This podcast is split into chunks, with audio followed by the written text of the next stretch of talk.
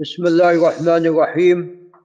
وبه نستعين نحمده عز وجل ونثني عليه الخير كله ونصلي ونسلم على نبينا محمد وعلى آله وأصحابه والتابعين لهم بإحسان إلى يوم الدين. أما بعد فقال المصنف رحمه الله تعالى وهو مجد الدين أبو البركات بن تيمية في كتابه المنتقى من أحاديث الأحكام قال باب الوضوء من النوم. إلا اليسير منه على إحدى حالات الصلاة. فأفادت هذه الترجمة أن من نواقض الوضوء هو النوم. من نواقض الوضوء هو النوم. ولكن هذا النوم هو النوم الكثير. المستغرق. وأما النوم اليسير ياتي الإنسان ينتظر الصلاة ثم ينام يسيرا فهذا لا ينقض. هذا الأصل أنه لا ينقض. وذلك أن الصحابة كانوا أحيانا في انتظارهم للصلاة ينامون. يعني نوم يسير انتظارا للصلاة فإذا قيمت الصلاة قاموا ولم يتوضأوا وصلوا. نعم. وقد قال أبو العباس بن تيمية حفيد المصنف رحمة الله عليهما قال إن النوم المستغرق كنوم الليل أو نوم الظهيرة قال هذا الذي ينقض الوضوء. وأما النوم اليسير كما تقدم وخاصة وأنت تنتظر الصلاة فهذا ليس بناقض إلا إذا كان الإنسان آه، قد علم أنه قد خرج منه شيء فهذا لا شك أنه قد يعني وقع في ناقض من نواقض الصلاة. قال عن صفوان ناقض من نواقض الوضوء.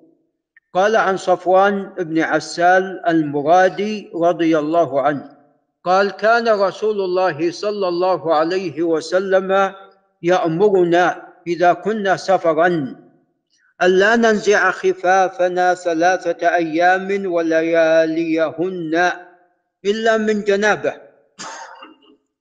الجنابة إذا وقع الإنسان في جنابة فلا بد أن يغتسل وبالتالي عليه أن ينزع خفة حتى يغتسل. قال لكن يعني نمسح على الخف من غائط أو بول أو نوم. الغائط عندما الإنسان يتغوط ويستنجي ويتوضأ يمسح على خفيه قال وكذلك أيضا عندما يتبول بول أو نوم. نوم هنا آه، مطلق عام. ف يفيد أنه ناقض ولكن الأحاديث الأخرى بينت أن كما تقدم هذا في الكثير منها المستغرق. قال رواه أحمد والنسائي والترمذي وصححه وهو حديث صحيح قد تقدم.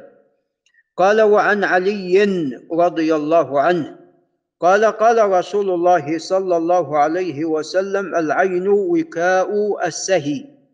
العين وكاء السهي. السهي حلقة الدبر. يعني ما دام الإنسان مستيقظ فهو ماسك نفسه. إذا نام قد ماذا؟ قد يخرج منه شيء وهو لا يدري.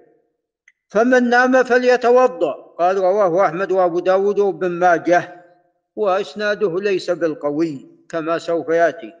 قال وعن معاوية بن أبي سفيان رضي الله عنهما قال قال رسول الله صلى الله عليه وسلم العين وكاء السهي فإذا نامت العينان استطلق الوكاء. إذا نام الإنسان خلاص. يعني في حال اليقظة ماسك نفسه نام خلاص. يعني بدون شعوره استرخت مفاصله فقد يخرج منه شيء وهو لا يدري. قال رواه أحمد والدار قطني. قال ابن أبي حاتم سألت أبي أي أبو حاتم الرازي عن هذين الحديثين فقال ليس بقويين فكلاهما فيه ضعف. قال وسئل أحمد عن حديث علي ومعاوية في ذلك فقال حديث علي أثبت وأقوى ولا يعني صحته. ولذا أبو زرعة سئل عن حديث ابن عائذ عن علي فقال ابن عائذ عن علي مرسل يعني لم يسمع منه. فكلام الإمام أحمد لا يفيد صحة حديث علي وإنما يقول هو أقوى من حديث معاوية. قال وعن ابن عباس رضي الله عنهما قال بت عند خالة ميمونة فقام رسول الله صلى الله عليه وسلم فقمت إلى جنبه الأيسر لعل الشيخ الإسلام ينتبه فأخذ بيدي فجعلني من شقه الأيمن. هو كان صغير عندما قام الرسول عليه الصلاة والسلام لصلاة الليل جاء وصف عن يساره فأخذه وأدار من خلفه وجعله عن يمينه. نعم فهذه السنة. قال فجعلت إذا أغفيت يأخذ بشحمة أذني. يفرك شحمة أذنه حتى يستيقظ ينتبه. قال فصلى إحدى عشرة ركعة. نعم. فإذا أغفيت يعني قد يجي الغفو وهو في الصلاة. فهذا ليس بناقض كما تقدم لأن غالبا لو خرج منه شيء يشعر ولا ما يشعر يشعر هذه إغفاءة. قال رواه مسلم. قال وعن أنس رضي الله عنه قال كان أصحاب رسول الله صلى الله عليه وسلم ينتظرون العشاء الآخرة حتى تخفق رؤوسهم. تخفق من ماذا؟ يا أستاذ أبو بكر. تخفق من ماذا؟ ما السبب؟ من النوم. نعم هو تخفق رؤوسهم من النوم. نعم. قال ثم يصلون ولا يتوضؤون. رواه أبو داود وهو حديث صحيح. نعم.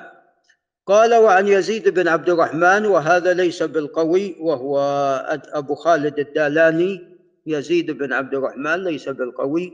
قال عن قتادة وهو بن دعامة السدوسي البصري من الحفاظ. قال عن ابي العالية رفيع بن مهران. من كبار التابعين عالم بالتفسير. قال عن ابن عباس رضي الله عنهما أن النبي صلى الله عليه وسلم قال ليس على من نام ساجدا وضوء. اللي ينام إنسان سجد جال النوم. هذا مستغرق ولا غير مستغرق؟ غير مستغرق لو مستغرق كان سقط. نعم. قال ليس على من نام ساجدا وضوء حتى يضطجع.